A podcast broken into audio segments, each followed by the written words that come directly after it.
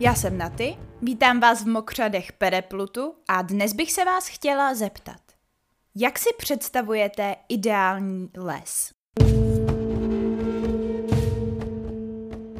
Myslela jsem si, že pro mě osobně bude odpověď na tuhle tu otázku jednoduchá a hned jsem si představila krásný listnatý les s velkými duby s tlustými kmeny, ale potom jsem si vybavila, jak vyrůstají hříbky z jehličí a z mechu a začala se mi líbit i představa jehličnatýho lesa. A potom mi došlo, že lesy jsou vlastně i tropický a já mám hodně ráda teplo a fascinuje mě představa lián a hodně vysokých stromů a takový tý vlhkosti ve vzduchu, takže vlastně vůbec nemám jasno, jak na tuhle tu otázku odpovědět a tak by mě zajímalo, co vy.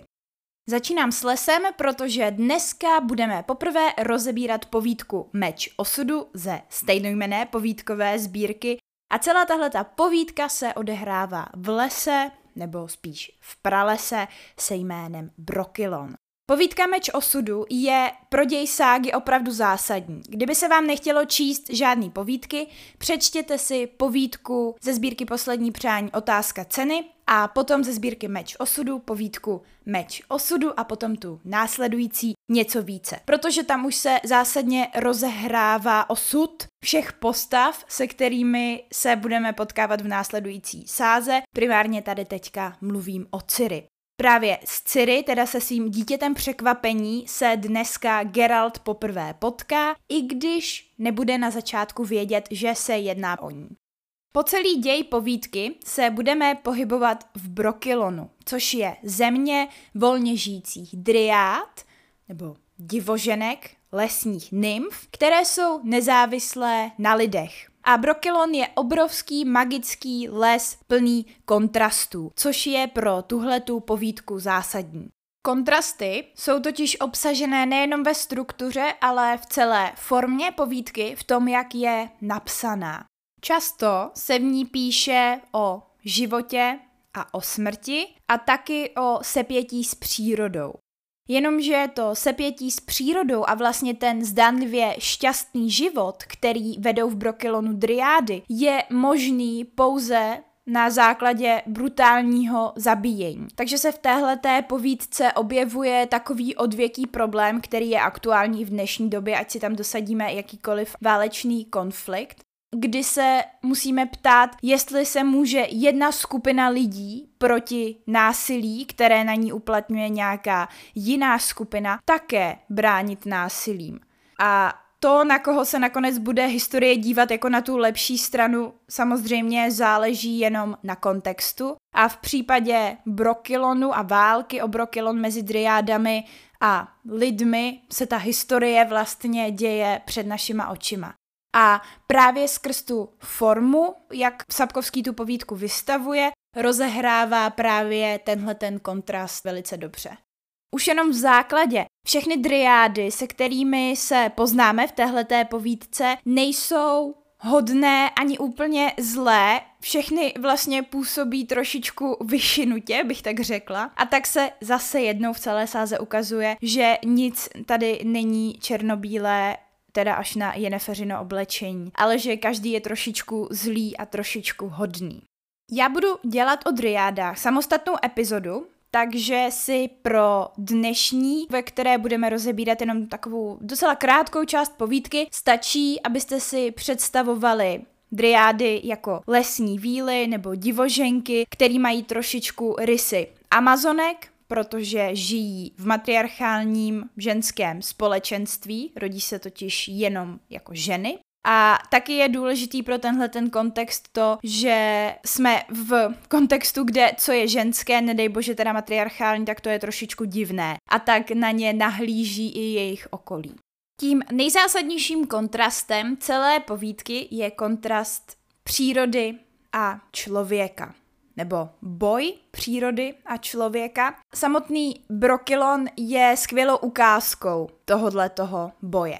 A já bych vám tady ráda ukázala, jak s tímhletím Sapkovský pracuje přímo v textu povídky.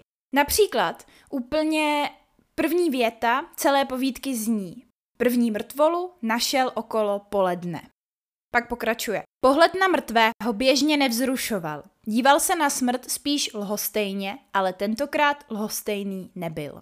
My samozřejmě víme, že tady vypravěč mluví o Geraltovi, ale jeho jméno tam nikdy nepadne, což je za mě mimochodem geniální vypravěčská taktika, kdy ten přesný podmět uvedený není, i když my to teda víme, ale tady je to ještě v pohodě, ale v následujících knihách, když začne Sapkovský psát a nezmíní podmět, tak se dost často stane, že se najednou objeví úplně nová postava, která nás na začátku trošičku tak jako mile zmate. Už tady v těch prvních dvou větách je vidět, jak Sapkovský rozehrává, že něco bude jinak než běžně. Protože Geralt dneska, v tomhle případě, není lhostejný ke smrti, která mu jindy bývá jedno. A mě hnedka připomněl začátek téhleté povídky, taky povídku Zrnko pravdy, kde se v některém hned z prvních odstavců objevuje taky dost podobná věta, která zní. První mrtvolu Geralt spatřil okamžitě. A už tady z hrnku pravdy se ukazuje, že Sapkovský má ty kontrasty opravdu rád, protože popisuje, že ta barva oblečení, které má na sobě ta mrtvola, kontrastuje hezky s barvou zažloutlých drnů ostřice, na kterých leží. Proč Geralta ta aktuální mrtvola, kterou potkal v povídce Meč osudu znepokojí, je, že se jedná o mrtvolu 15-letého chlapce a Geralt asi nemá rád jako běžní lidé pohled na mrtvé děti. Ten chlapec má šíp v oku a vypravěč zmiňuje, že ten šíp má letky spruhovaných na žluto obarvených pírek bažantí slepice, což znamená, že ho zastřelili driády. Geralt totiž v blízkém stromě objeví zabodnutý šíp, který má stejné letky jako ten předchozí, a tak si pomyslí, že chlapec nepochopil varování, když byl první šíp vystřelen do toho stromu za ním, lekl se a začal utíkat nesprávným směrem, tedy do Brokilonu. Driády totiž takhle upozorňují lidi, vystřelí jeden šíp a člověk by si měl uvědomit, pozor, pozor, tam nejdu, otočit se a odejít, ale bohužel na druhou stranu, než jak to udělal ten 15-letý chlapec. A když se vydal do Brokilonu kluk, který tam teda ale nedošel, tak se do něj vydáme teďka my a něco si o něm povíme.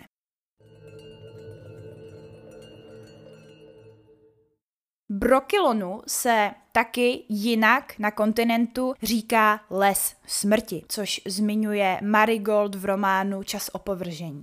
Jedná se o starobylou lesní říši a jediný úplně nelidský stát v severních království, který nikdy nebyl dobyt severany. Vládnou tady totiž driády a hamadriády, což jsou driády, které jsou přímo srostlé nebo žijou fakt v blízké symbioze se svým vlastním stromem. A mimo ně tam žije ještě spoustu dalších ras a druhů, které bývají ve vnějším světě mimo Brokilon pronásledované. Jsou to třeba puci, leprikónové nebo rusalky, ale o tom příště.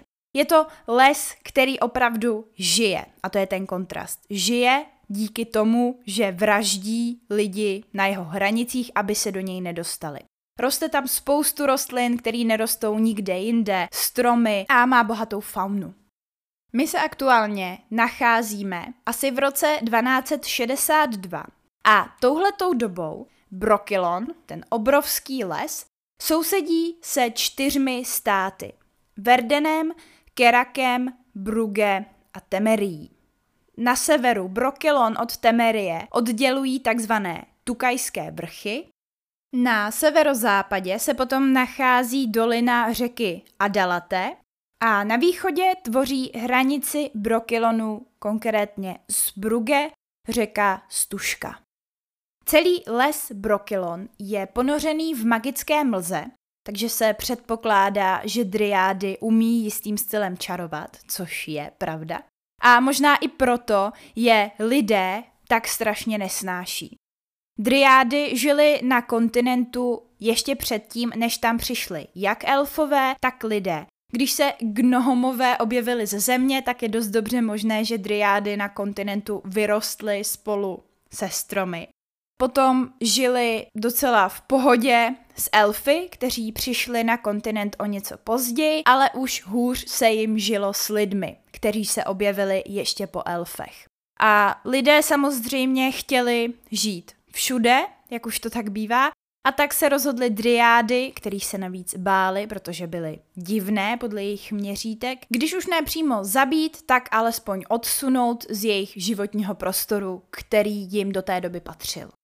Nakonec se postupem času Brokilon stal jediným nezávislým sídlem driádí rasy. Driády pořád zůstávají na kontinentu různě po menších lesích, nežijou ale s lidmi v pohodě, spíš se před nimi skrývají.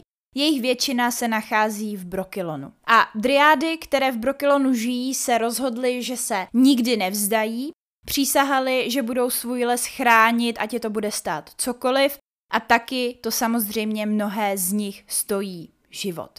Hlavní konflikt mezi driádami a lidmi začal v 11. století, trvá už 200 let, a driády se pod vedením jejich současné vládkyně Eitné, se kterou se potkáme, nechtějí vzdát vůbec žádný svých území a nechtějí s lidmi uzavřít mír, protože by to znamenalo, že by o nějaký ten kus Brokilonu museli přijít a na to oni nechtějí přistoupit. A mají na to právo protože jim toho dřív samozřejmě patřilo mnohem víc a oni nerozumí tomu, proč by museli jejich vlastní území dávat někomu jinému jenom proto, že si o to řekl.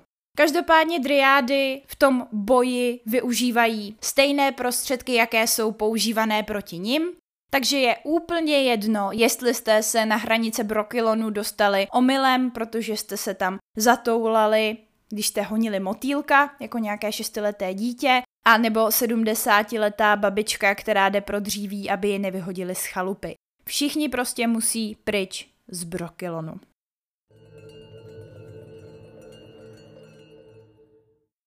Asi jste si všimli, že vztah driád a lidí je dost podobný, i když trošičku vyhrocenější než vztah elfů a lidí, protože elfové se víc asimilovali než driády je to taky proto, že driády potřebují žít v blízkosti stromů a to jejich životní prostředí je pro ně mnohem důležitější než pro elfy, kteří dokážou žít s lidmi ve městech. Což si myslím, že by driády nezvládly, protože potřebují přírodu, potřebují čistý vzduch, čistou vodu, potřebují ty svoje stromy zkrátka. Myslím si, že mm, kamení ve městě by jim moc neprospívalo.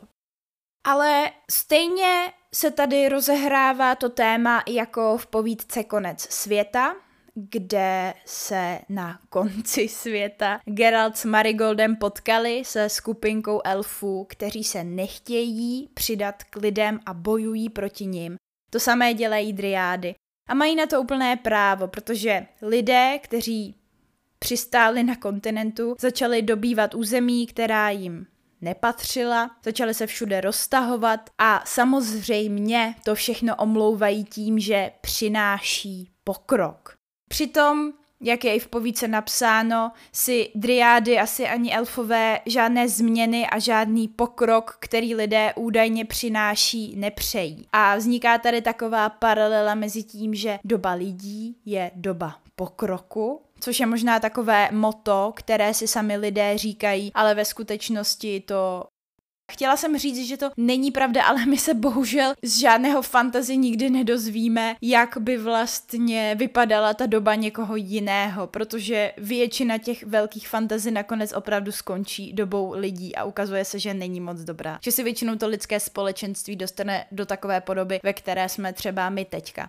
No samozřejmě chápeme, že tím Sapkovský naráží na kolonialismus v jakékoliv části světa. Tohle je, zase to zopakuju, další zásadní téma celé ságy.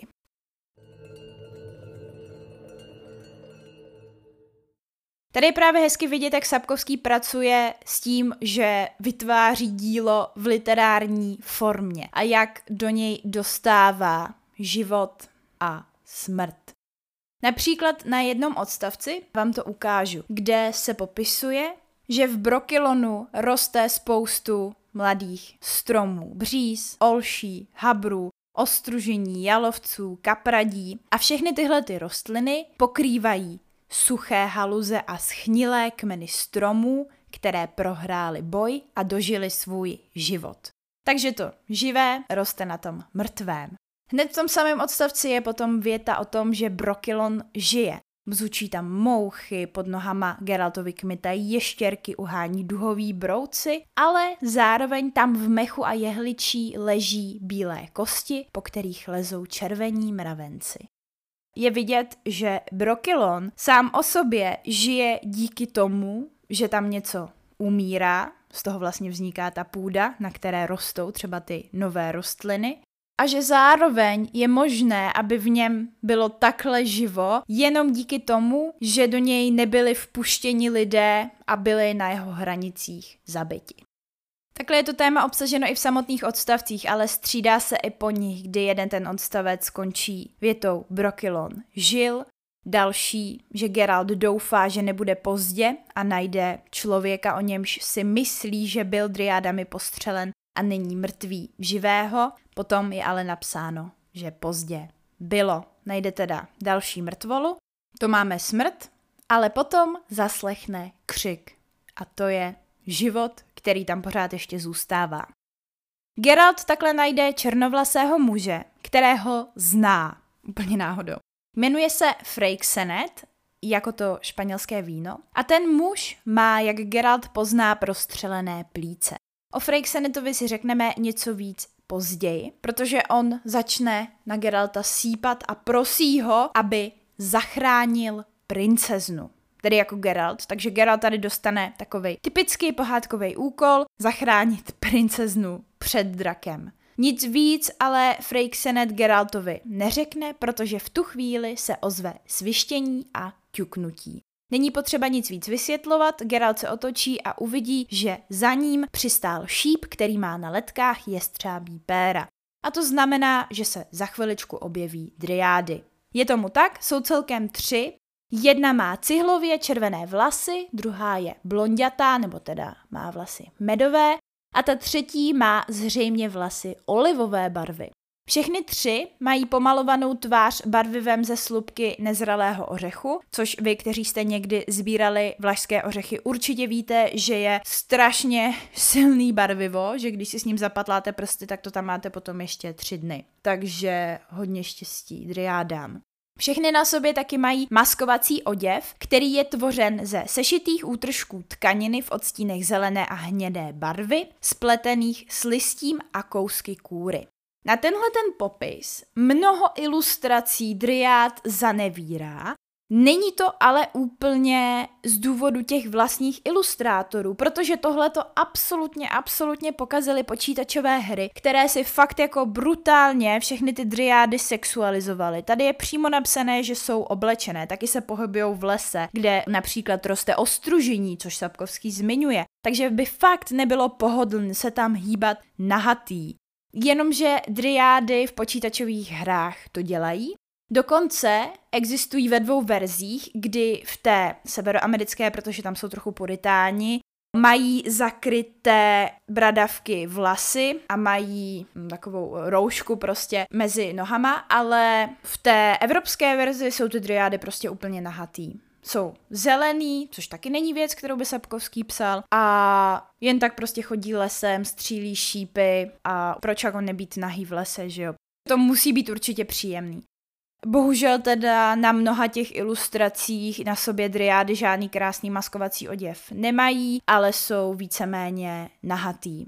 Víme, čím to je. To, v jakém prostředí vznikají počítačové hry, je na trošičku jiný téma a to, jak vypadají ženský postavy v počítačových hrách a mužský postavy v počítačových hrách si asi všichni dokážeme velice rychle vybavit. Ty tři objevivší se driády Geralta naštěstí nezastřelí, protože on na ně začne mluvit v takzvané starší řeči a řekne jim, že jde za jejich vládkyní Eitné, má pro ní totiž zprávu od jistého krále, ještě neřekne jakého. Proto se teda vydal do Brokilonu, což se konečně jako čtenáři dozvídáme.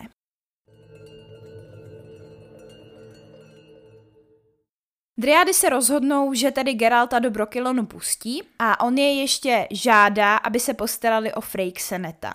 On si až do třeba tři čtvrtiny té povídky nemůže být jistý, jak to s ním dopadlo, jestli mu driády pomohly, nebo jestli ho dorazili, jak jim radí, aby ho tam nenechali vykrvácet ale aby ho když tak přímo zastřelili, aby měl to umírání snažší a rychlejší. A tak se Geralt vydává do Brokilonu za Eitné a doprovází ho jedna z těch tří driád, která má medové vlasy a modré oči a jmenuje se Brian. Je to mladá driáda, které není asi ani 16 let a jde po celou cestu velice rychle, protože neví, že Geralt není člověk, nýbrž zaklínač a chce ho utahat. Ale to se jí teda nedaří, protože Geralt má fakt dobrou fyzičku, takže nakonec je ona unavenější než on sám. Geralt okamžitě pozná, že Brian není čistokrevná driáda. Pozná to podle toho, že její pot voní jako pod obyčejné mladé dívky a on ví, že pod driát voní jako v dlaních rozemnuté vrbové lístky. Samozřejmě, že si toho Geralt všimne počichu, protože my víme, že on cítí velice dobře a jak se tak říká, na ženy má fakt čuch. Prostě ženy cítí všude a vždycky. Geralt z toho usoudí, že se Brian v Brokilonu nenachází úplně dlouho, mimo teda to, že není přímo driáda. A dozvídáme se tak, že driády unášejí malé dívky a vytvářejí z nich za pomoci asi kouzel další driády, a nebo se taky občas páří s muži, to míň, a častěji s elfy. A z těchto těch svazků se potom rodí další driády, protože driády se opravdu vždycky rodí jako ženy. Driády běžně blonděté vlasy a modré oči nemývají, i když se může sem tam stát, že třeba po nějakých třech generacích se i u těch driád objeví vzhled jejich anonymních mužských předků. Geralt si takhle myslí, že kdyby Bran přišla do Brokilonu už jako malé dítě nebo přímo nemluvně, tak by v ní člověka vůbec nerozeznal, asi ani podle čichu, ale tak si typne, že v Brokilonu není díl než 6 nebo 7 let, takže na ní ještě jde trošičku poznat, že člověkem byla. Ale neví, jestli ji přímo driády unesly, nebo jestli se třeba do lesa ztratila a driády si ji takhle přivlastnili. Tady se objevuje takový důležitý motiv i do následující ságy o tom, jaký vliv má výchova a že někdy a mnohokrát může být důležitější než ty geny, které v sobě děti přímo mají. Protože Geralt začne Ciri vychovávat. Ona Ciri už od začátku není vychovávána svými rodiči a ukáže se, že je dobře, že geny svých rodičů, hlavně otce teda, úplně nezdědila.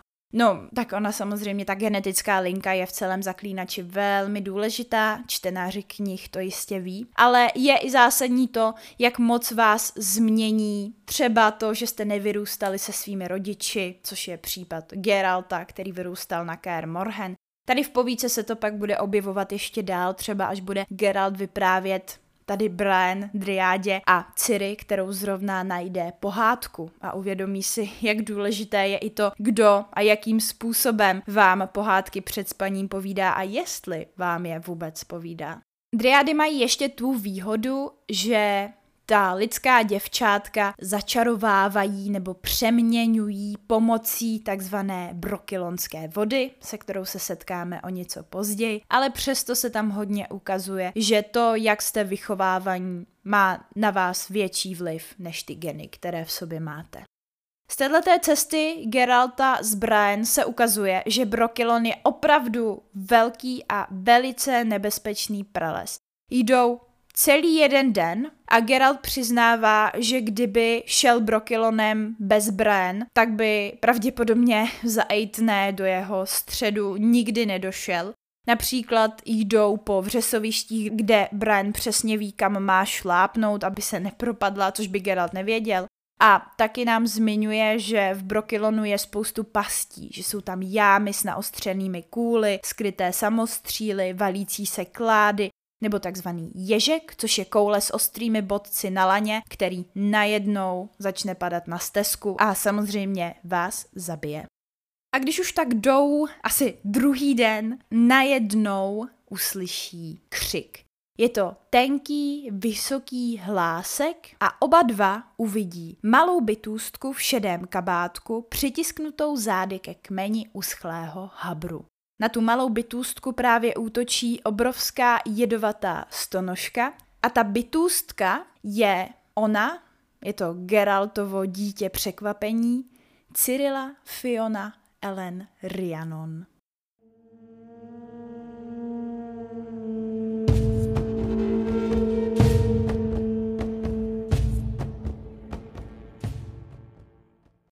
Tady se dneska odkloníme od povídky a půjdeme se podívat na něco, co mám na Sapkovském moc ráda, co mě baví na jeho stylu, jak píše, a to je jeho inspirace Artušovskou legendou. Já už jsem o tom mluvila ve vztahu k Jennifer, asi v osmé nebo v sedmé epizodě, kde jsme si říkali, že Jennifer je inspirovaná Gwenever, což byla manželka krále Artuše, mimo jiné teda taky několika dalšíma postavama, ale tak Gwenever je tam důležitá a že by Geralt tak trošičku mohl být ten její rytíř Lancelot, což je Artušův kamarád, rytíř kulatého stolu, který teda ale bohužel svého přítele podvádí s jeho manželkou. Ne, eh, který teda bohužel, no, on nepodvádí Artuše, on, jak se to říká? Který teda prostě bohužel spí s manželkou svého velice dobrého kamaráda.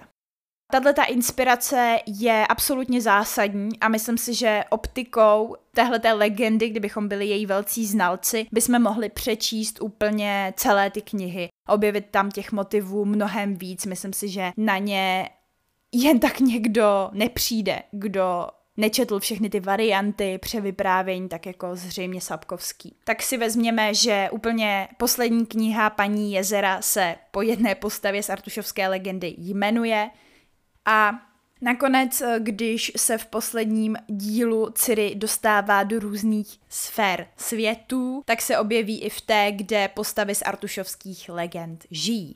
No a my si dneska do tohohle balíčku, kde už máme tak jako obecný rámec a to povídání o Yennefer aka Gwenever, přidáme les Brokeliande a ještě teda jeden odkaz navíc, který pochází už z předchozí povídky, kterou jsme rozebírali trochu se obětovat.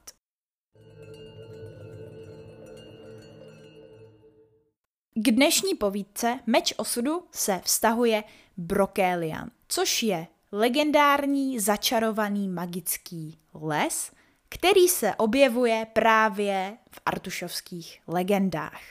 Je to les, kde se pohybuje postava Merlina, a té jezerní pany, taky Morgana Le Fay, což je Artušova nevlastní sestra, a někteří rytíři kulatého stolu.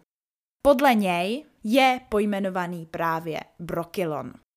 Brokeliant se poprvé objevil v literatuře jako takovéhle magické místo v roce 1160 v kronice Roman de Roux. Ale zásadněji se o něm začalo a ve spojitosti právě s postavou čaroděje Merlina psát na přelomu 12. a 13. století. Tam už se objevil motiv toho, že se Merlin, což teda ten čaroděj z artušovských legend, odebral do Brokeliandu a tam dožil svůj život. Proto se taky mimo jiné v něm nachází jeho hrob. A když se postupně do artušovské legendy začaly dostávat další postavy, tak se Brokeliand zaplňoval a zaplňoval. Nejčastěji se s tímhletím lesem pojí příběh čaroděje Merlina a Vivien neboli té jezerní pany. Brokelian je mimochodem jedno z těch mytologických míst, kterým se inspirovali i mnozí další autoři a úplně ten nejznámější je J.R.R. Tolkien, který použil tenhle ten název pro svoji zemi Beleriand, i když to tak úplně nezní, tak údajně v prvních náčrtech Silmarillionu, kde se o Beleriandu píše, se objevovala ta samá země pod názvem Broseliant, což už dost jasně na ten Brokeliant navazuje. I když se to potom vyvinulo do trošičku jiné podoby. Ale takovýhle náznaků je mnohem víc i v dalších klasických fantazy. Mimo ten údajný hrob Merlina se třeba v Brokeliandu nacházel pramen Barenton, kde se Merlin a Vivien poprvé potkali a kde se do sebe zamilovali, anebo podle nějakých verzí se jenom zamiloval Merlin do Vivien, A další místo, které je spojené s čarodějkou Morganou Le Fay, se jmenuje Val Sans Retour, neboli údolí bez návratu. To bylo místo, na kterém Morgana zaklínala a věznila nevěrné rytíře a oni se z něj potom samozřejmě nemohli vrátit, dokud je nějaký jiný rytíř nezachránil. Ale zajímavý na tom je, že my tohleto jméno ze zaklínače známe. A jestli nemáte ságu přečtenou, tak teďka asi budete zmatení, ale musím to říct. Ona se totiž objevuje v zaklínači řeka Sans Retour, což je úplně to samé. Je to Val Sans Retour, jenom je tam mezera bez návratu a ta řeka se píše v zaklínači dohromady. A tahle ta řeka teče přímo do hlavního města Toussaintu a to město se jmenuje Beauclair a taky vytváří údolí, takže se tam mluví o Dol Sans Retour, protože Sapkovský pro všechny údolí používá to spojení Dol. Ale vlastně vás možná tolik nezmatu, protože i hráči počítačových her třeba tu Saint znají, protože ten se v té třetí hře objevuje. Je to prostě taková krásná země, kde se potom v románu Paní jezera usídlí Geralt se svojí Hanzou, když se snaží najít Ciri, a v tom Toussaintu ve městě Beauclair se seznámí Geralt s čarodějkou Fringilou Vigo a má s ní takovou hezkou romanci. No a mě napadlo skrz tenhle ten název té řeky Sansretour, nebo jako řeka bez návratu, a ono se mluví o Toussaintu a o Beauclair jako o takovém podivně romantickém místě, kde prostě musíte zůstat, i když by pro vás možná bylo dobrý odejít, že by mohla postavou právě té Morgany Le Fay být inspirovaná jmenovaná Fringilla Vigo. Ještě jsem to úplně nehledala, ale myslím si, že to je možné, jak jsem říkala, že na tu ságu se dá skrz tu artušovskou legendu dost dobře nahlížet. Protože ona je taky čarodějka a je dost podlá, by se dalo říct, což byla i Morgana, která vlastně v nějakých verzích legendy může za to, že se nakonec Artuš, ten její nevlastní bratr, dozvěděl o tom, že jeho přítel Lancelot má vztah s jeho manželkou Gwenever. Já vím, já vím, teď už je to fakt dost zamotaný. No ale chci tím říct, že podobně podlá jako Morgana byla i Fringilla, která sice asi opravdu Geralta milovala, ale zároveň tam s ním měla celý ten románek především proto, aby z něj vytáhla nějaké informace a udržela ho v Toussaintu co nejdíl, tak se jí to na chviličku povedlo. No, tak to jsem si tak říkala a možná se na tohleto ještě zaměřím, jestli je to, jestli je to možný. Ale co se týče ještě toho lesa Brokeliandu, tak do něj si můžete zajet na výlet. My víme, že Artušovská legenda vychází z nějakých faktických základů, ale že je spíš domyšlená, dofantazírovaná. Nejčastěji je umístění tohoto lesa identifikováno ve Francii, v Bretani, v lese Pampont. Neumím francouzsky. Tenhle ten les Pampont leží asi 30 km od Rennes a má 40 km čtverečních, takže je to největší lesní oblast ve Francii. A najdete tam všechna ta zmíněná místa. Takže hrob Merlina, pramen Barenton, kde se Merlin potkal s Vivienne, i to Val Sans Retour, a je to obecně takové magické místo, protože se tam objevuje několik megalitických staveb, třeba takzvaná zahrada mníchů, která je stará více než 3500 let. A vzhledem k tomu, že to místo má dobře udělané turistické značení, můžete si tam pořídit mapy, klidně během dvou dní si můžete po okruhu projít všechna ta místa, která jsou s Artušovskou legendou propojená, tak je to podle mě velice dobrý nápad na výlet, pokud vás tyhle ty věci baví.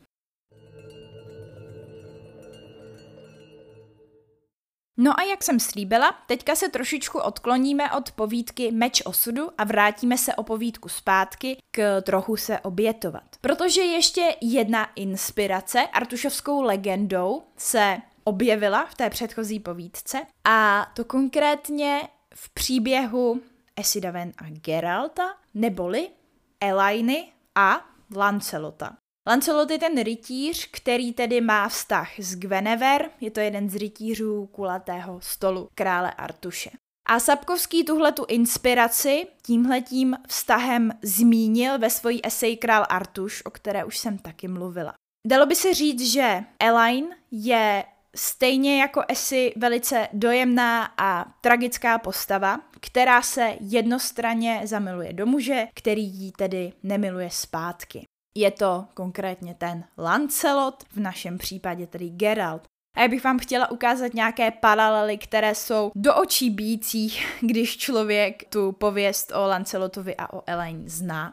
Tenhle ten příběh začíná tím, že se Lancelot vydává na turnaj. On v tom turnaji chce získat nějaký vzácný klenot od Artuše, aby ho potom předal k Venever, to není tak zásadní a z jistých důvodů musí do toho souboje jít v přestrojení. Takže je to celé taková tajná akce.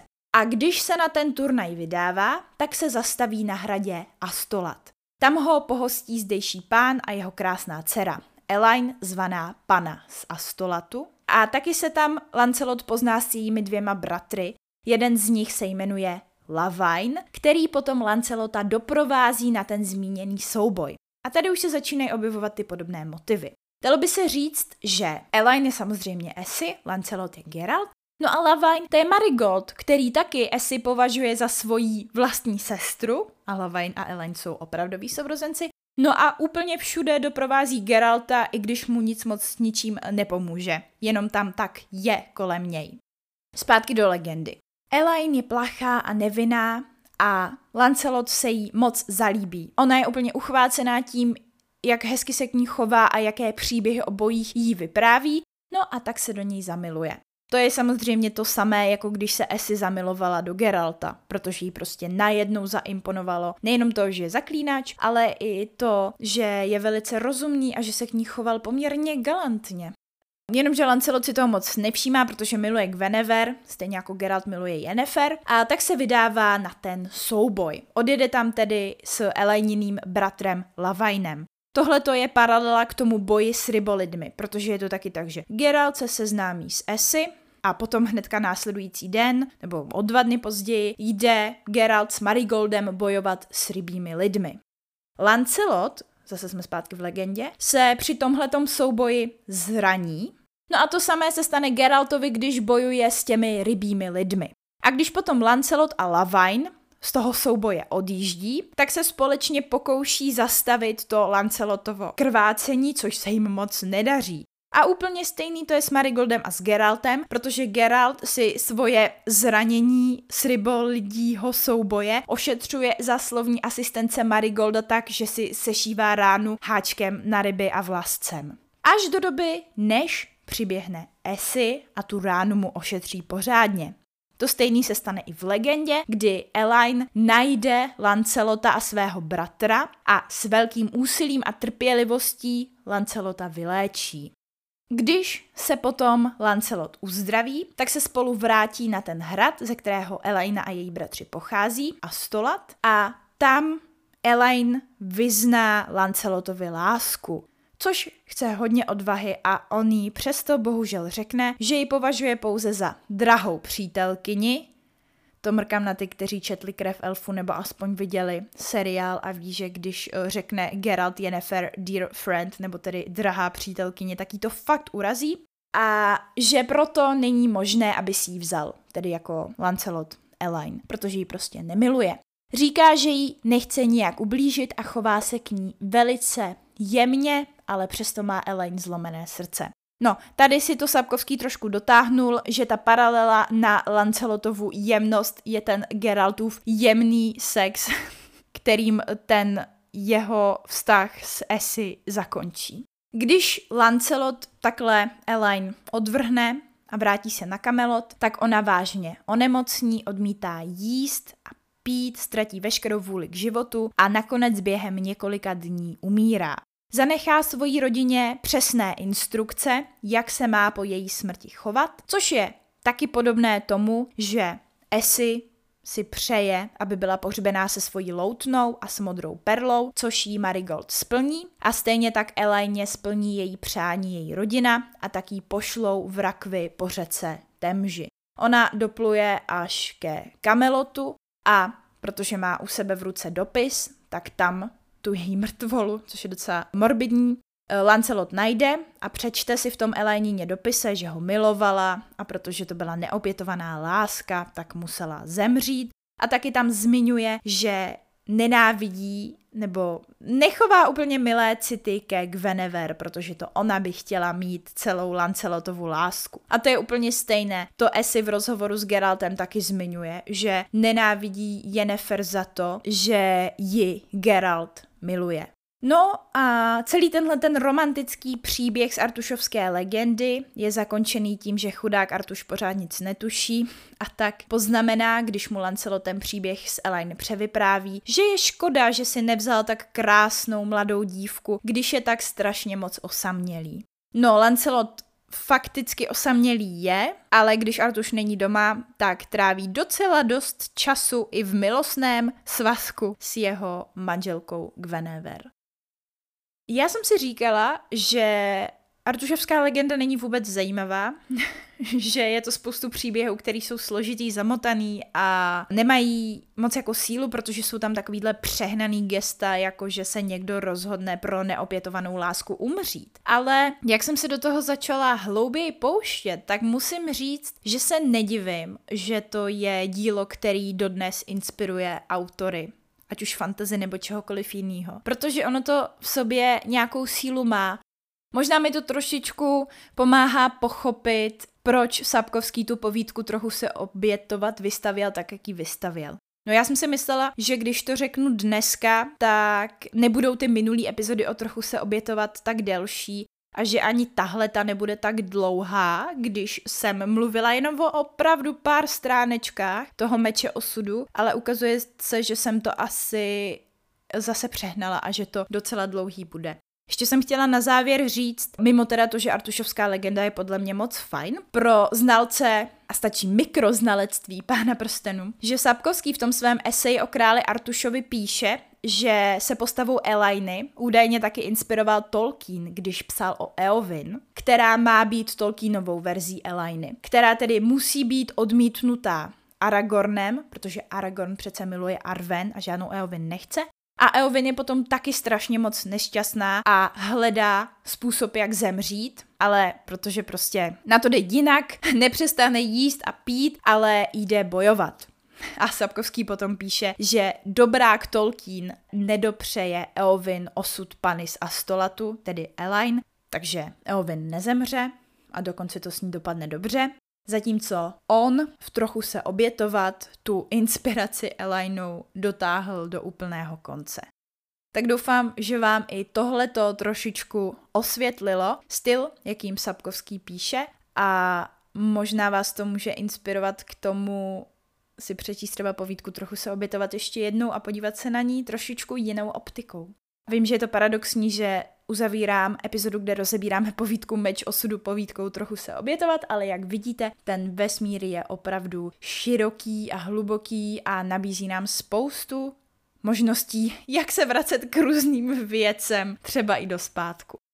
Takže to je ode mě dneska všechno. Doufám, že se vám epizoda líbila. Kdyby vás zajímaly nějaké doplňující informace nebo ilustrace, tak se běžte podívat na můj Instagramový profil v Mokřadech Pereplutu. Budu se na vás těšit tam i tady u další epizody